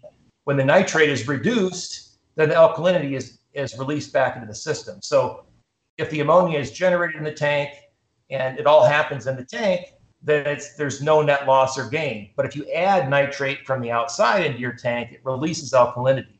And so I saw my alkalinity going up as I was increasing my nitrate dosing. And I thought, oh, okay, I need to turn down my two part dosing because I use ATI elements one and two. Element two is calcium. So I turned them both down equally because that's how I've always done it for the last seven years. And that resulted in my calcium getting lower and lower and lower and lower as my alkalinity, even though my alkalinity was stable. Okay. And so I then I started to have some, you know, bad things happen in the tank. And I noticed something was wrong. Everything looked started to look bad. And then I tested my calcium, and my calcium was about 320 and had been so likely for a month or more. And uh, because of me not knowing that I was increasing my alkalinity uh, with a nitrate dosing. And so um, what that resulted in is an STN and RTN outbreak in my acros. And uh, this was around the time that you had Chris Meckley on, I think, Keith, and you talked about how you'd use oxolinic acid as a treatment in your tank. And I thought, hey, that sounds like a exactly timely thing for me to try out in my tank because of what I'm dealing with, because I have all this STN issues with my acros. And so um, I tried it out, and um, you can see my pre and post data there. Where look at my pre. Look at that. Look at that profile. There's not even any Pelagibacteriaceae in there at all. It's almost all Rhodobacteriaceae. Again, Rhodobacteriaceae are the detritus bacteria that the SCTLD bacteria are part of, the Shimia, and so on. Okay, just completely dominating that community. At the same time, then Eli and I did the same swab test with a milli, with a milli. So we did a, a milli that was RTNing and a milli that was not as a, as a negative control, and we found Arcobacter in the material that was uh, on the RTNing milli, not on the um, the healthy milli, and also in the water.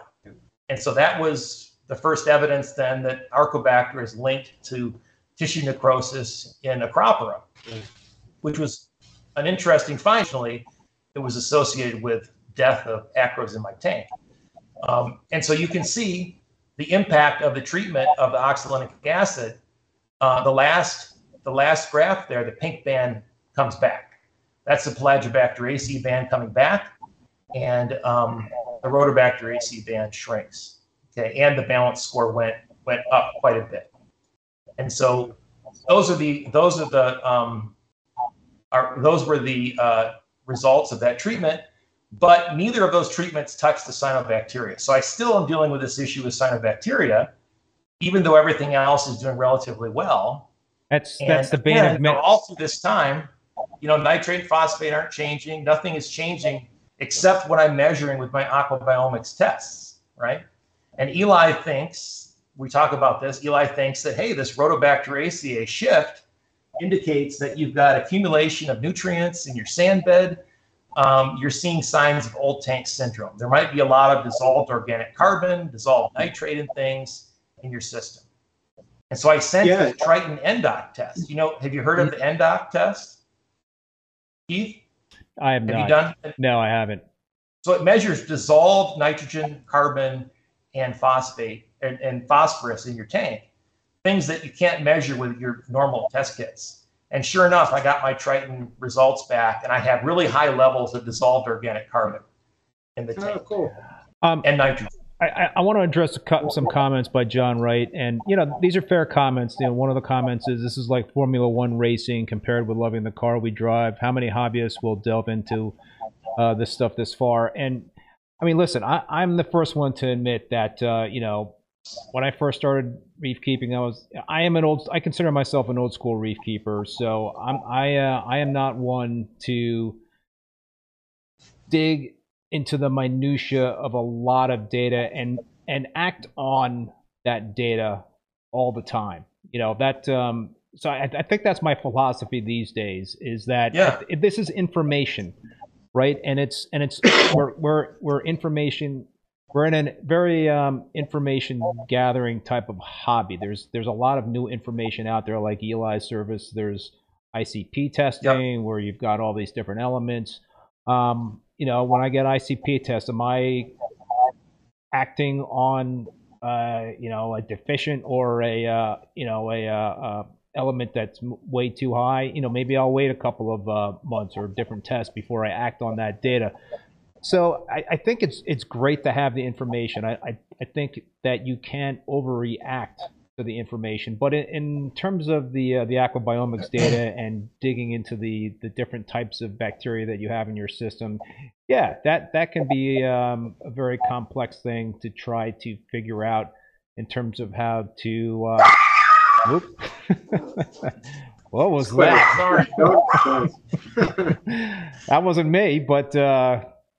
Uh, so I, I, guess what I'm trying to say is that um, I understand the comment that uh, too too much information can, can, be a bad thing, but I also think that um, you don't have to act on that information. It's good intelligence to gather to have. And if you have a case where you've got a lot of RTN and STN and you do an AquaBiomics test and it shows that you've got coral pathogens, then you know, hey, I think it's pretty reasonable to say that maybe you need to do something about that based on that information. But if you've got certain ratios of the, uh, you know, the pink band is is uh, much greater on the uh, the normative database versus what you have in your tank. Um, you know, I, I don't know, guys. What do you think about that? I'm kind of rambling here. So, yeah. just a couple I mean, things. Yeah, go ahead. So, first thing, I have I have a PhD in zoology. Okay, this is what I do. This I collect data like this. Right. I'm also a science educator. I want to learn something from my tank. I want to help others. I want to I want to learn something about what an optical opt, optimal community looks like, how it changes over time, and what we can do about it. I don't assume that everybody is going to collect data like I am on their tank. What I'm doing is I'm trying to explain um, how I'm learning things about the ship that I can help um, I can help other reefers with, and I'm not reacting quickly, right? So this shift is over a year, right? This shift, the Rhodobacteriaceae, is happening over a year. It's leading up to what I'll, I'll talk about in a minute, some things that I'm going to do. So, sorry, go ahead, Eli. Yeah, I mean, I, I think I think it is a fair it is a fair criticism. Frankly, the three of us are kind of reef keeping geeks, aren't we? I mean, we, maybe not everybody who just wants Nemo in their living room is is going to spend as much time on water chemistry as as you know people in this audience do. Um, but there are a lot of very simple questions we can ask with these tests. I, I think you don't have to be going down the very, very deep reef ecology world to make use of this. A couple of simple questions. One, do I have a normal microbial community or a completely weird microbial community? Um, this is actually a pretty relevant question. I mean, something went wrong in my tank, and I want to know was this caused by like chemistry or temperature or lighting or overfeeding or you know, there's a lot of things that can go wrong. Well, this is this is an invisible thing that could be going wrong in your tank that you can ask that simple question: Is it normal or is it completely weird? Um, two, presence or absence of a pathogen. Keith, I think you mentioned this. Like this is this is not too far down the rabbit hole, right? You found a pathogen or you did not find a pathogen. That's a pretty clear course. Well, there are options in both choices in both cases, but um, it's a pretty clear, clearly actionable piece of information that that you can do something with. So, I mean, I think the technology can do really cool things like what you guys are doing with these replicated oxolinic acid experiments. But I think reef keepers who do that are not the only ones who could benefit from the service. Perhaps other reef keepers might want to take just once a year. Take once a year and just see how how is the reef tank doing. And, and you know, every test that's done in the reef keeping community is going to help other reef keepers because then you're collecting normative data. You're collecting data, and and the more data that uh, gets collected, the more um, actionable, reliable that data can be. So even if you don't act on the data that you're getting from ELI service or ICP tests or what have you, it's just more data out there that's being uh, aggregated, and uh, there could be something you know we could we could potentially learn from that stuff. So I think that's absolutely. And a, and a great case in point is the one we've spent so much time talking about today, the Pelagibacteriaceae. I don't run any UV tanks. I haven't done any experiments with UV. So if it was just me doing this stuff, we would still not know that this group was so strongly impacted by UV. Uh, but because you all are doing these experiments by some of you running a tank one way and some another way that came into the database and now that's information that i send back out to every client. You know if you come back um, with a low a low pelagibacteriaceae level i'm going to feed you that information that we've learned from the other clients. So just saying that it's a tangible example of exactly what you're talking about keith that we learned from all of your uh, experiments yep um, we got a couple more questions in the chat, but Andy, I don't want to like um, derail your. Uh... Well, let me excuse me. Let me let me just say one one thing, and then we can go to the questions. So, I do about this shift uh, yeah. that looks like it's potentially a sign of old tank syndrome. So my Triton NDOC test suggested that I do massive water changes to reduce the dissolved organic carbon. Okay. My philosophy has been to not rely on those kinds of things as much as I can because I see the future of reef keeping is not having access to lots of cheap water, especially out west, right? We're going through lots of lots of issues with water availability. And so I want to see if I can if I can um, shift the balance back to where it was in the in the golden age uh, by using some probiotics. And so, um, someone at our local forum, the, the, Pacific Northwest Marine Aquarium Society, um, has been keeping uh, several cultures of purple non-sulfur bacteria. And uh, many of you have probably heard of this because these are these are also sold by um, Hydrospace LLC, right?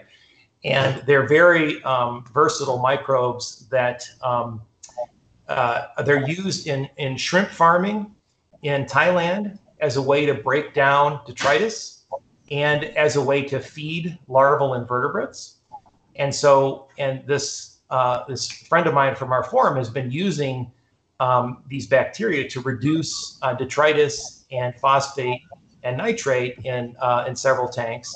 And I'm gonna and he gave me some cultures, and I'm gonna try it. I've started dosing already, and I'm to see, you know, is there something that some way that I can um, deal with this from the microbial side of things um, before I do massive water changes and, and, and pull the Steve Weast and remove my sand bed.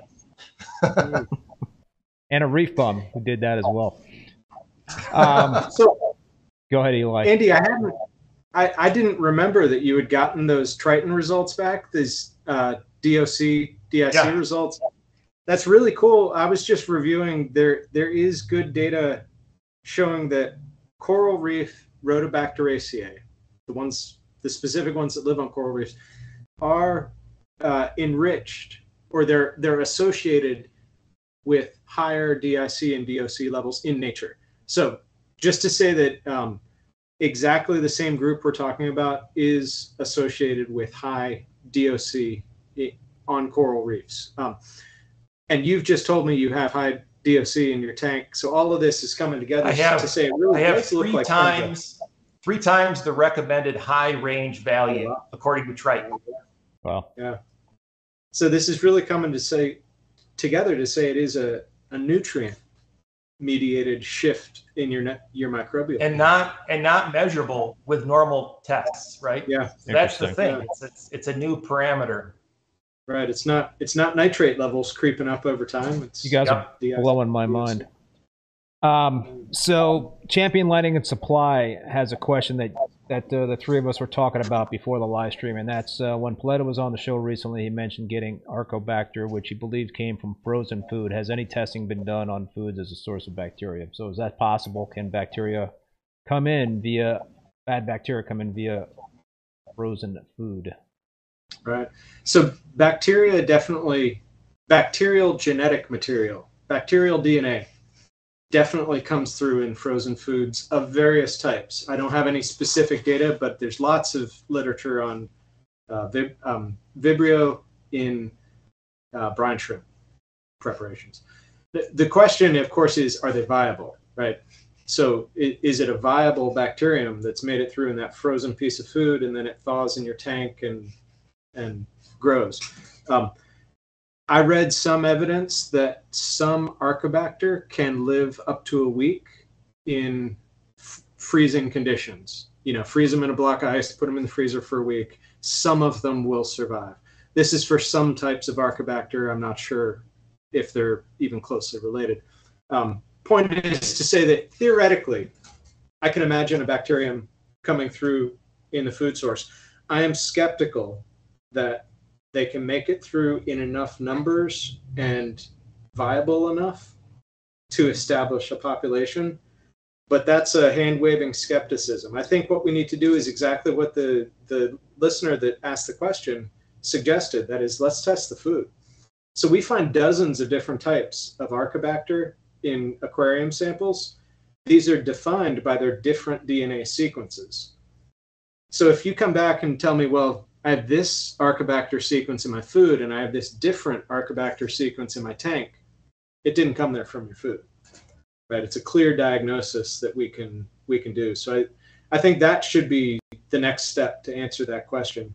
Yeah. Um, preventative measure uh, until we learn more about that would uh, putting frozen food in a microwave potentially help prevent that from happening bringing in Arcobacter I mean, yeah, you know, high temperatures do a good job at killing bacteria. There's always the weird ones that can survive unusually high temperatures. Um, we use autoclaves in a research context for this, which is like a pressure cooker. I mean, it's out of the reach of what a hobbyist is going to want to do.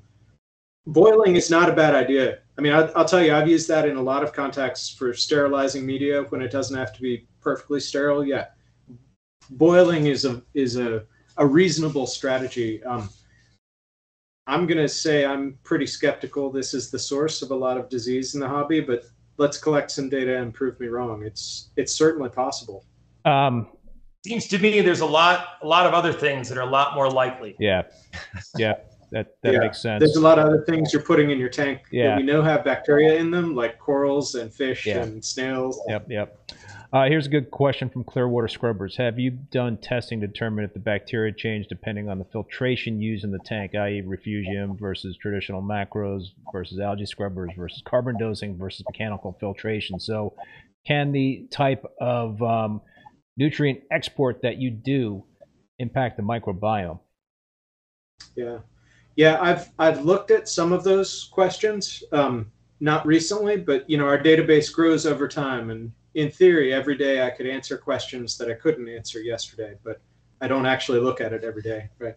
Um, at one point, I went through and asked some of those questions. Um, we did see some associations with macroalgal refugium. I believe the Flavobacteriaceae were um, uh, increased in those in those groups uh, in those tanks.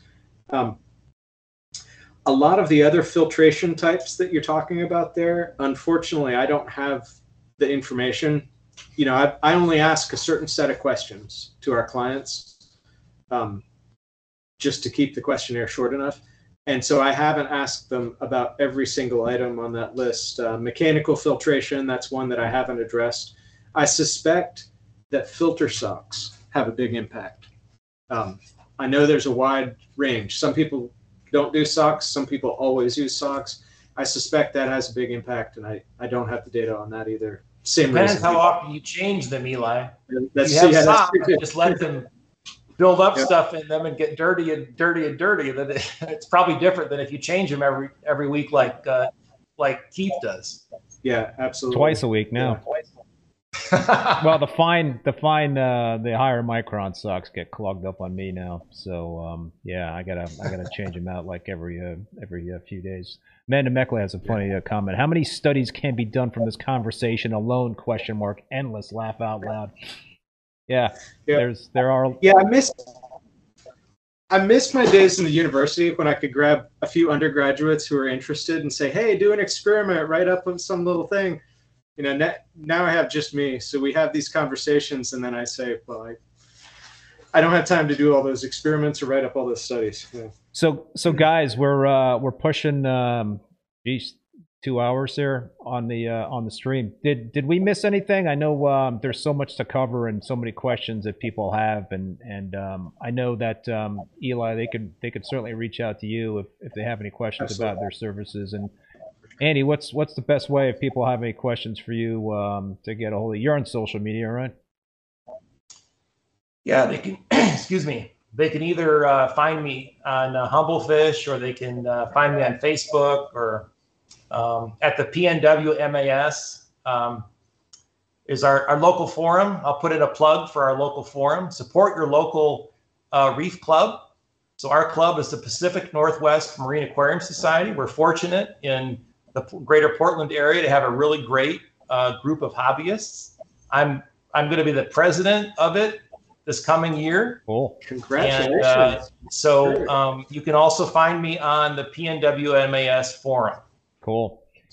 Well, this has been a, uh, a fascinating uh, discussion, guys. I really appreciate you uh, taking the time out to uh, to join us, and would, would love to um, have you guys back on to uh, continue the We can conversation. talk about the ChemiClean results then.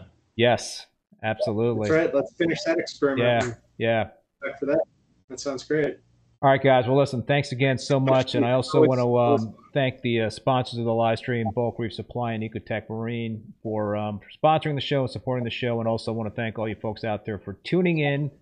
And I also want to give a big thank you to Paul, who is the moderator, as well as the president of the Boston Reefer Society. Uh, Andy, you beat me to it, but please join and support your local reefing clubs. They are so, so important to this hobby. Um, I also want to let you folks know that all episodes of Rap on the are available as podcasts on Spotify, Apple Podcasts, Google Podcasts, Stitcher, and Amazon. My next Rapping with Reef live stream will be next week, but it's going to be Tuesday, not Thursday. It's going to be Tuesday. Time, uh, day change, uh, 7 p.m. Eastern Standard Time with Greg Carroll. Had him on uh, a few times, so that, will be another uh, great show. If you want to check out the full upcoming schedule of guests, please visit reefbum.com under the YouTube section. So until next time, be safe and be well, and later.